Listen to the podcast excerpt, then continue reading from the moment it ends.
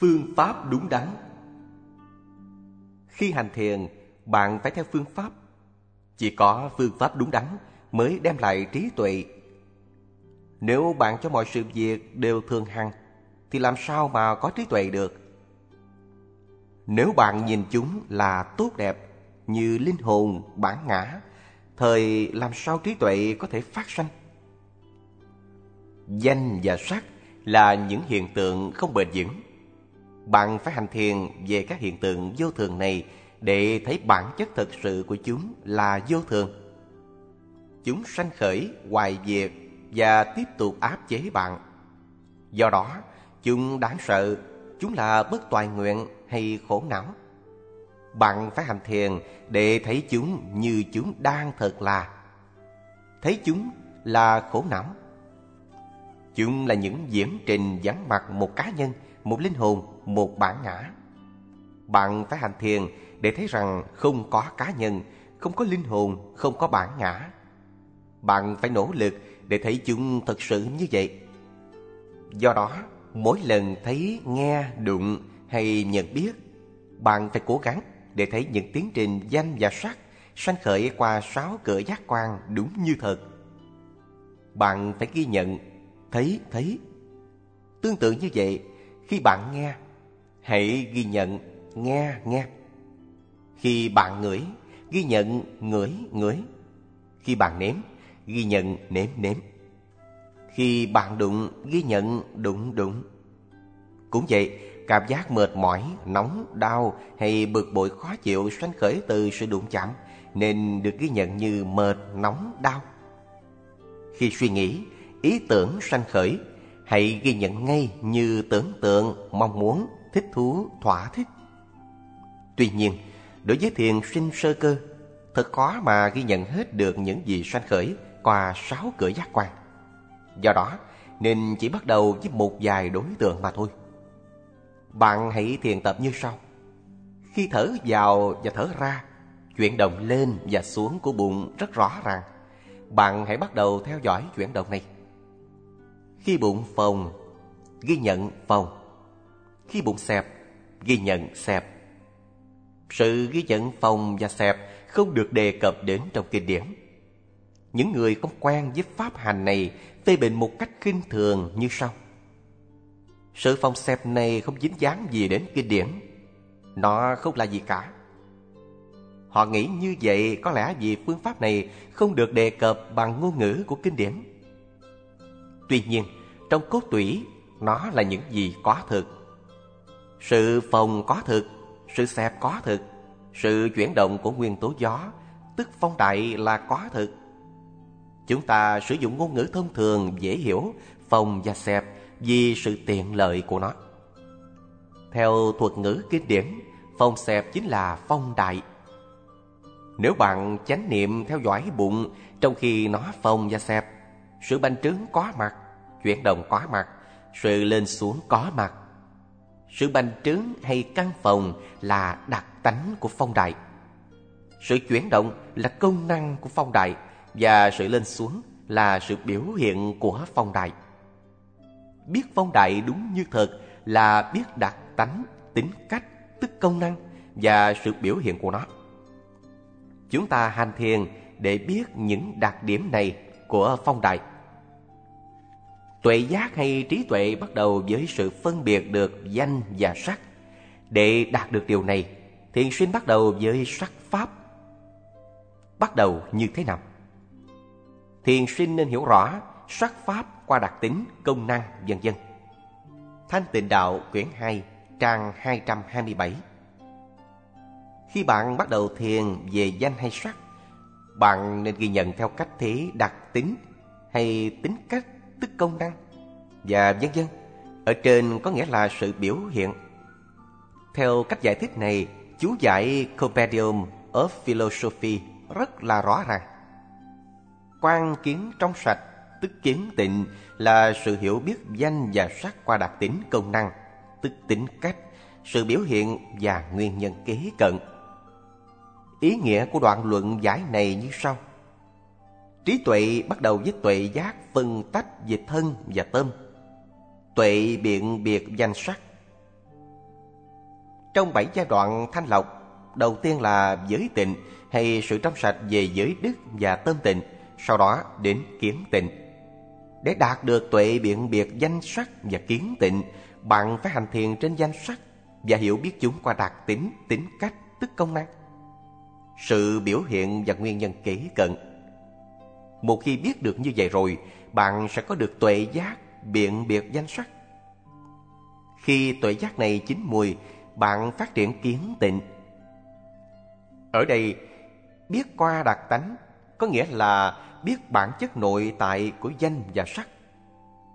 Biết qua tính chất là biết công năng, nhiệm vụ của chúng. Sự biểu hiện là cách thế sanh khởi hay xuất hiện. Chưa cần biết đến nguyên nhân kế cận vào giai đoạn đầu tiên của việc hành thiền. Do đó, chúng ta chỉ tiếp tục giải thích về đặc tính công năng và sự biểu hiện mà thôi.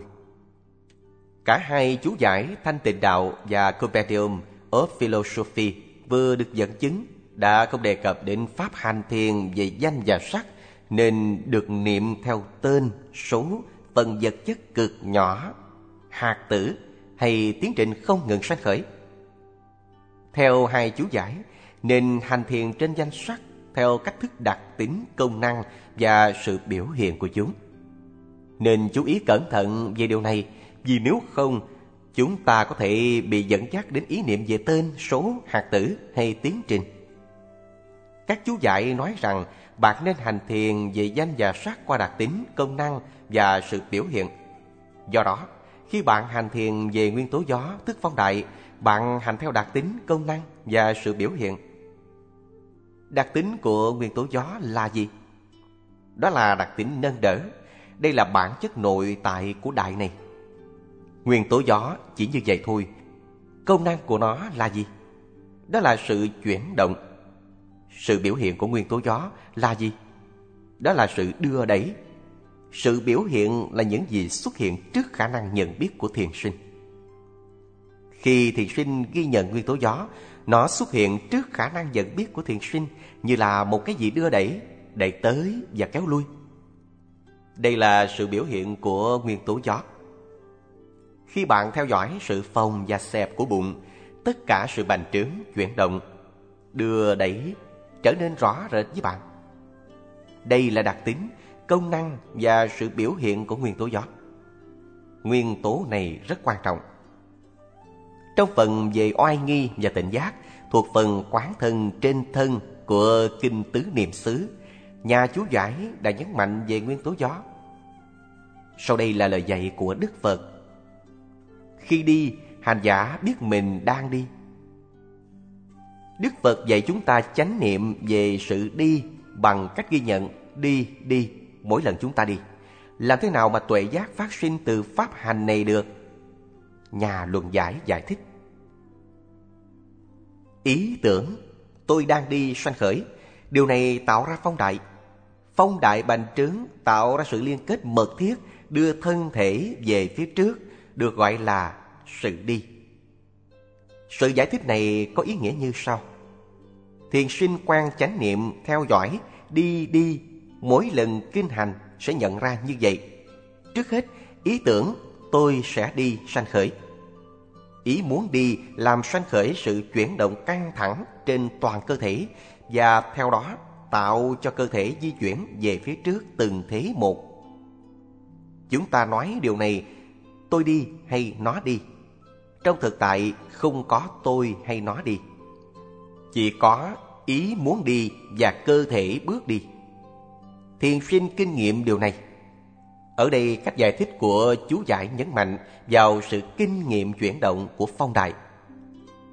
Do đó, nếu bạn hiểu phong đại qua đặc tính, công năng và sự biểu hiện của nó, bạn có thể tự quyết định là mình đã hành thiền đúng hay không. Phong đại có đặc tính nâng đỡ. Trong trái banh, chính không khí đầy ấp nâng đỡ để trái banh căng phồng và cứng. Trong cách nói nôm na, chúng ta nói trái banh căng và cứng. Nói một cách triết lý, phong đại nâng đỡ trái banh. Khi duỗi tay, bạn thấy cưng cứng nơi tay. Đó chính là do nguyên tố gió nâng đỡ. Cũng tương tự như vậy, khi ngồi hay nằm trên gối hay giường nệm, thân hình hay đầu không bị tuột xuống nhưng nằm ở trên. Lý do là phong đại trong gối hay nệm nâng đỡ bạn. Gạch được chất thành đống vì cục dưới nâng đỡ cục trên. Nếu cục dưới không nâng đỡ, cục trên sẽ bị rớt xuống. Một cách tương tự, cơ thể con người đầy phong đại nâng đỡ để nó có thể cứng cáp và đứng vững. Chúng ta nói cứng một cách tương đối mà thôi. Nếu có gì cứng hơn thì chúng ta sẽ gọi nó mềm. Nếu có gì mềm hơn, nó lại trở thành cứng. Công năng của phong đại là sự chuyển động. Khi mạnh mẽ, nó di chuyển từ nơi này đến nơi khác. Chính phong đại làm cho cơ thể co, duỗi, ngồi, đứng, đi hay đến.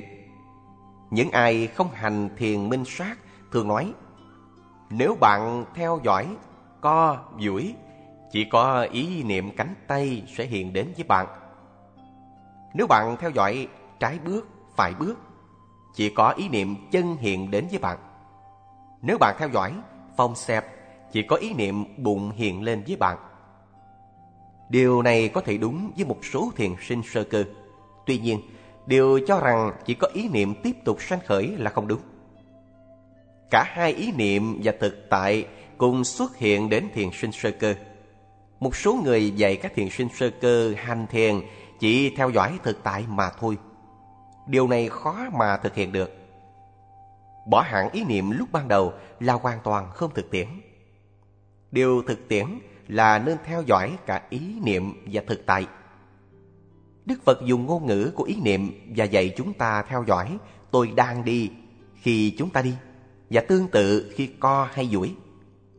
Đức Phật không dùng ngôn ngữ của thực tại và bảo chúng ta theo dõi nó đang nâng đỡ, chuyển động. Mặc dầu bạn hành thiền sử dụng ngôn ngữ của ý niệm như đi co duỗi, nhưng khi chánh niệm và tâm niệm trở nên mạnh mẽ hơn, tất cả các ý niệm tan biến và chỉ còn thực tại như nâng đỡ và chuyển động xuất hiện đến bạn mà thôi. Khi bạn đạt đến tuệ diệt, mặc dầu bạn theo dõi đi đi, cả chân và thân hình không xuất hiện đến bạn. Chỉ có những chuyển động liên tiếp mà thôi. Mặc dầu bạn ghi nhận co co, không có cánh tay hay chân, chỉ có chuyển động. Mặc dầu bạn ghi nhận phòng xẹp không có hình dáng của bụng hay cơ thể, chỉ có chuyển động ra vào hay lên xuống. Những động tác này cũng như chuyển động là công năng của phong đại. Những gì có vẻ đưa đẩy, chuyển dịch xuất hiện đến tâm thiền sinh là sự biểu hiện của phong đại. Khi co hay duỗi cánh tay, việc này xuất hiện như một cái gì kéo vào hay đẩy ra. Khi đi, điều này càng rõ ràng hơn. Đối với thiền sinh mà định tâm sâu sắc hơn nhờ ghi nhận Phải bước, trái bước, dở, bước, đạp Sự chuyển động về phía trước như được có cái gì đó điều khiển từ phía sau Trở nên thật rõ ràng Chân dường như đẩy tới trước một cách thuận nhiên mà không cần nỗ lực nào trở nên rất rõ ràng đối với thiền sinh. Đi thiền hành với chánh niệm theo dõi như vậy rất lợi lạc Nên có thiền sinh dành nhiều thời gian để thực tập. Do đó, khi bạn hành thiền về phong đại Bạn nên biết phong đại có đặc tính nâng đỡ, công năng, chuyển động Và sự biểu hiện đưa đẩy. Chỉ khi đó sự hiểu biết mới đúng đắn và nên có. Có thể bạn hỏi có phải chỉ hành thiền sau khi học về đặc tính công năng và sự biểu hiện hay sao? Không phải vậy. Bạn không cần học về chúng. Nếu bạn hành thiền về sự sanh khởi của danh sắc, bạn cũng biết đặc tính công năng và sự biểu hiện này. Không có cách nào khác hơn là biết qua đặc tính công năng và sự biểu hiện trong khi bạn hành thiền về sự sanh khởi của danh sắc. Khi bạn nhìn lên bầu trời, vào một đêm trời mưa có sấm sét, bạn thấy tia chớp. Sự rực sáng là đặc tính của tia chớp. Khi có tia chớp, bóng tối bị đẩy lui. Sự đẩy lui bóng tối là công năng của tia chớp, là công việc làm của nó. Bạn cũng có thể thấy sự biểu hiện của tia chớp chẳng hạn như dài, ngắn, cong, tròn, thẳng hay rộng lớn. Bạn thấy đặc tính, công năng và sự biểu hiện của tia chớp cùng một lúc ngay tức khắc. Có thể bạn không thể diễn tả được sáng là đặc tính, xóa tan bóng tối là công năng và hình dáng là sự biểu hiện của tia chớp. Tuy nhiên, bạn thấy tất cả những thứ này cùng một lúc. Cũng tương tự như vậy, khi hành thiền trên danh sắc đang sanh khởi, bạn biết tất cả đặc tính, công năng và sự biểu hiện mà không cần phải học về chúng. Một vài người thông hiểu giáo Pháp nghĩ rằng bạn phải học như thế trước khi hành thiền. Không phải vậy. Những gì bạn học chỉ là ý niệm về tên gọi, tức danh ý niệm, chứ không phải thực tại. Người thiền sinh theo dõi hay quán sát danh và sắc sanh khởi, biết chúng như thể đang sờ mó chúng với chính bàn tay của mình. Người thiền sinh không phải học về chúng. Ví như nếu có con voi đang ở trước mặt bạn, bạn đâu cần phải nhìn vào bức tranh của voi. Người thiền sinh đang hành thiền về phòng xẹp của bụng, biết sự căng cứng hay mềm mại là đặc tính của nó. Biết chuyển động là biết công năng. Người này cũng biết luôn sự kéo vào và đẩy ra là biểu hiện. Nếu vị này thực biết những điều đang xảy ra, vị này có cần phải học hỏi về chúng không? Không, nếu vị này chỉ muốn tự thân chứng. Nhưng nếu vị này cần giảng dạy lại cho người khác, vị này cần phải học về những điều trên. Khi ghi nhận phải bước trái bước, bạn biết sự căng cứng trong mỗi bước chân, đó là đặc tính. Bạn biết sự chuyển động, đó là công năng. Bạn biết sự di chuyển, đó là biểu hiện. Đây là sự hiểu biết thích nghi, kinh nghiệm đúng đắn hay chánh kiến. Bây giờ để tự biết làm thế nào một người có thể phân biệt đặc tính bằng sự chú niệm trên những gì sanh khởi. Bạn hãy cố gắng thiền tập. Chắc chắn bạn sẽ có cảm giác nóng, đau nhức, mệt mỏi một nơi nào đó trên thân. Đây là những cảm giác khó mà chịu đựng được hay khổ thọ. Hãy khéo léo tập trung trên cảm thọ khó chịu và theo dõi nóng nóng hay đau đau. Bạn sẽ thấy rằng bạn đang trải qua một kinh nghiệm không thoải mái và khổ sở. Đây là đặc tính của phiền não, sự trải qua một kinh nghiệm khó chịu. Khi khổ thọ này đến, bạn xuống tinh thần. Nếu sự khó chịu ít, tinh thần xuống ít. Nếu sự khó chịu nhiều, tinh thần xuống nhiều. Nếu sự khó chịu quá lớn, sự xuống tinh thần cũng quá lớn. Ngay cả những người có ý chí vững vàng, tinh thần cũng chùn xuống nếu khổ thọ mạnh mẽ. Một khi quá mệt mỏi, bạn không còn cử động hay di chuyển được nữa. Điều làm tinh thần đi xuống là công năng của khổ thọ. Ở đây chúng ta nói tinh thần là tâm. Khi tâm chùn xuống, những trạng thái của tâm tức tâm sở cũng chùn xuống theo. Biểu hiện của khổ thọ là sự áp đảo cơ thể, nó tự thể hiện ra trước nhận biết của thiền sinh như đau đớn nơi thân, một điều khó chịu đựng. Khi thiền sinh ghi nhận nóng nóng, đau đau, khổ thọ thể hiện như là một cái gì áp chế nơi cơ thể khó chịu đựng, để nội thiền sinh đôi khi phải rên xiết. Nếu ghi nhận ngay khi khổ thọ sanh khởi trên thân, bạn kinh nghiệm được những gì đang xảy ra nơi đối tượng không ưa thích, và đó là đặc tánh của đối tượng. Sự làm suy đồi giảm sút những trạng thái tâm liên hệ là công năng và sự đau hay khó chịu trên thân là biểu hiện của khổ thọ. Đây là cách mà thiền sinh phát triển tuệ giác.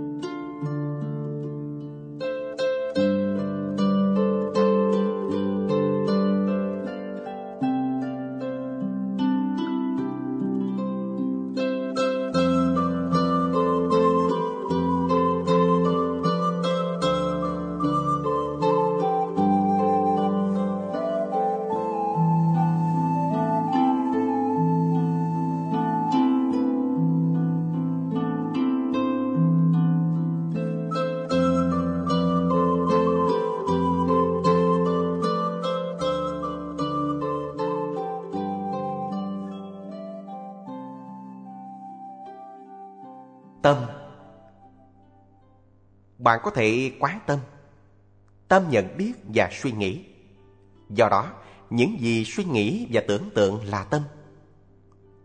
Hãy ghi nhận Suy nghĩ, tưởng tượng, tư lự Bất cứ lúc nào tâm như vậy sanh khởi Bạn sẽ nhận ra rằng Tâm có bản chất nội tại hướng về đối tượng Nhận biết đối tượng. Đây là đặc tính của tâm Như được nói đến Tâm có đặc tính nhận biết. Tất cả các loại tâm đều nhận biết. Tâm thấy, nhãn thức, Nhận biết đối tượng. Tâm nghe, Nhĩ thức. Tâm ngửi Tỷ thức. Tâm nếm, Thiệt thức Và tâm suy nghĩ, Ý thức cũng vậy. Khi làm việc tập thể, Phải có vị lãnh đạo. Tâm dương là vị lãnh đạo nhận biết đối tượng xuất hiện nơi sáu cửa giác quan. Khi một vật thấy được lọt vào tầm nhìn của mắt, tâm thấy, tức nhãn thức, nhận biết đối tượng trước nhất. Rồi tâm dương này được những trạng thái của tâm, tức tâm sở như cảm thọ, thọ, tri giác, tưởng, hàm muốn, thỏa thích, không ưa, cảm phục vân vân đi theo. Tương tự như vậy, khi một đối tượng có thể nghe được vào tầm nghe của tay, chính tâm nghe tức nhị thức nhận biết đối tượng trước tiên. Điều này rõ ràng hơn khi bạn suy nghĩ hay tưởng tượng. Nếu một ý tưởng sanh khởi khi bạn đang chú niệm về phòng xẹp của bụng, bạn phải ghi nhận ý tưởng này. Nếu bạn có thể ghi nhận vào khoảnh khắc ý tưởng vừa xuất hiện, nó sẽ biến mất ngay lập tức. Nếu bạn không thể làm được như vậy, những trạng thái tâm tức tâm sở theo sau như thỏa thích, ham muốn sẽ sanh khởi kế tiếp. Lúc đó, hành giả nhận ra như thế nào là sự dẫn đầu của tâm dương. Đây là công năng của tâm. Tâm hay tâm dương dẫn đầu mọi pháp, tức tâm sở. Kinh lời vàng quyển 1 nếu ghi nhận ngay tâm dương bất cứ lúc nào nó sanh khởi, bạn sẽ thấy rõ ràng vai trò lãnh đạo của tâm dương. Khi thì hướng đến đối tượng này, lúc thì đối tượng kia. Chú giải lại đề cập, tâm dương có sự biểu hiện là tình trạng liên tục. Khi bạn ghi nhận phòng xẹp, tâm đôi khi phóng đi. Bạn ghi nhận phóng tâm và tâm này biến mất. Rồi tâm dương khác sanh khởi, bạn ghi nhận và nó biến mất và lại tâm dương khác nữa sanh khởi bạn ghi nhận và nó cùng biến mất bạn phải ghi nhận rất nhiều những sự đến rồi đi như thế của tâm dương thiền sinh liền nhận ra, tâm dương là chuỗi nối kết những biến cố sanh rồi diệt kế tiếp nhau khi một tâm dương biến mất, một tâm dương khác sanh khởi như vậy, bạn kinh nghiệm được sự biểu hiện liên tục của tâm dương. Thiền sinh kinh nghiệm điều này cũng kinh nghiệm luôn hiện tượng tử sinh. Chết không còn xa lạ nữa. Nó chỉ giống như sự diệt đi của mỗi chập tâm dương mà ta đang ghi nhận. Sự tái sinh giống như sự sanh khởi của chập tâm dương mà ta đang ghi nhận tiếp theo ngay tâm dương vừa biến mất trước đó. Để chứng minh rằng một người có thể hiểu đặc tính công năng và sự biểu hiện của các pháp mặc dù chưa học về những điều này. Chúng ta đã dùng phong đại thuộc sắc pháp, khổ thọ và tâm dương thuộc danh pháp làm thí dụ. Bạn chỉ cần ghi nhận chúng khi chúng vừa sanh khởi. Đối với những danh và sắc pháp khác cũng tương tự như vậy. Nếu bạn theo dõi khi chúng vừa sanh khởi, bạn sẽ hiểu đặc tính, công năng và sự biểu hiện của chúng. Thiền sinh sơ cơ chỉ cần chú niệm và hiểu các thủ uẩn danh sắc qua đặc tánh công năng và sự biểu hiện này mà thôi. Ở phần sơ đẳng của thiền minh sát, tuệ giác đầu tiên về phân tách danh sắc và tuệ giác về tương quan nhân quả, một sự hiểu biết như thế là đủ. Khi bạn đạt được những tuệ giác minh sát thật sự như tuệ suy xét, tức suy nghiệm và quán xét, bạn sẽ biết thêm đặc tính vô thường, khổ và vô ngã nữa. Tại sao và lúc nào? Bây giờ có câu hỏi Tại sao chúng ta hành thiền về ngũ uẩn thủ? Và còn vấn đề thời gian Chúng ta ghi nhận lúc nào? Khi các hiện tượng đã trôi qua trước khi chúng xuất hiện hay ngay khi chúng đang sanh khởi? Chúng ta hành thiền để làm gì? Có phải chúng ta hành thiền về ngũ uẩn thủ để được của cải thế gian? Để khỏi bệnh, để có thiên nhãn thương để bay lên không trung và có thần thân? Thiền minh sát không nhắm đến những điều này. Cũng có những trường hợp thiền sinh khỏi bệnh nhờ hành thiền. Vào thời Đức Phật, những bậc thánh có thần thông qua việc hành thiền minh sát. Ngày nay, con người có thể có sức mạnh như thế nếu hoàn toàn chứng ngộ. Tuy nhiên, sự hoàn thành những năng lực này không phải là mục đích căn bản của thiền minh sát. Chúng ta hành thiền về những hiện tượng đã trôi qua, về những hiện tượng chưa đến, về những hiện tượng đang xảy ra trong hiện tại, hay chúng ta nên hành thiền về những hiện tượng không thuộc quá khứ, tương lai hay hiện tại. Nhưng là những gì chúng ta có thể tưởng tượng do đọc được từ sách vở. Trả lời cho những câu hỏi này là Chúng ta hành thiền để không chấp thủ bám víu Và chúng ta ghi nhận những gì đang sanh khởi Đúng như vậy Người không hành thiền sẽ dễ nắm bắt vào danh sắc đang sanh khởi. Mỗi lần thấy, nghe, ngửi, nếm, đụng hay suy nghĩ đến Họ dính mắt vào chúng vì ái dục Tức dục thủ Hài lòng với chúng. Họ dính mắt vào chúng do tà kiến Tức kiến thủ Cho chúng là trường cửu hạnh phúc Là ta hay bản ngã. Chúng ta hành thiền để không cho các chấp thủ này sanh khởi để khỏi dính mắc. Đây là mục đích chính của thiền minh sát. Và chúng ta hành thiền trên những gì đang sanh khởi, chứ không quán niệm những gì thuộc về quá khứ, tương lai hoặc vô định về thời gian. Ở đây chúng ta đang nói về thiền minh sát thực tiễn. Còn trong sự hành thiền suy diễn, chúng ta quán niệm về những gì thuộc quá khứ, tương lai hoặc vô định về thời gian. Cho sư giải thích. Thiền minh sát có hai loại Thực tiễn và suy diễn. Tuệ giác mà bạn thực sự kinh nghiệm qua Việc ghi nhận những gì thật sự sanh khởi Gồm đặc tính riêng và đặc tính chung Như vô thường là tuệ giác thực tiễn. Từ tuệ giác thực tiễn này Bạn suy diễn về sự vô thường Khổ, vô ngã của những hiện tượng quá khứ và tương lai Là những hiện tượng bạn không kinh nghiệm. Đây là minh sát suy diễn,